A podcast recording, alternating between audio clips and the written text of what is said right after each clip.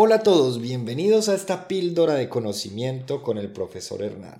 En el episodio de hoy quiero que hablemos sobre una de las dudas más comunes que tienen los estudiantes de inglés, la diferencia entre much y many.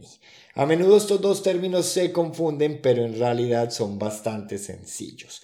Vamos con el primero, many. Esta palabra se utiliza para referirse a cosas que se pueden contar en plural.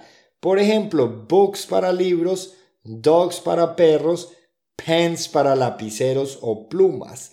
Decimos I have many books, tengo muchos libros. O there are many people in the park, hay muchas personas en el parque.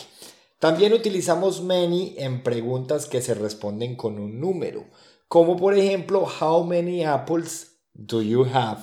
¿Cuántas manzanas tienes? O how many students are in the class? Cuántos estudiantes hay en la clase. Hasta aquí estoy seguro que eh, vas teniendo más ejemplos en tu cabeza utilizando many. Pero vamos a dejarlo de un lado y pasemos a much.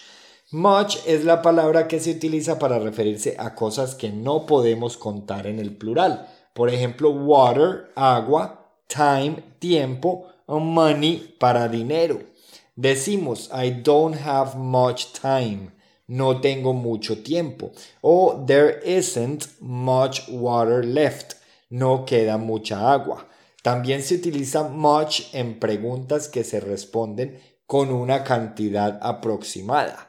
Por ejemplo, how much coffee do you want? ¿Cuánto café quieres? O how much does it cost?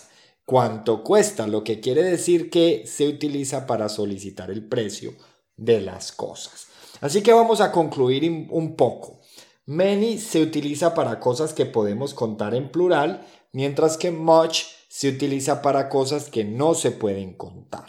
¿Listo? Espero que este episodio haya podido aclarar las dudas que has tenido alrededor de este tema.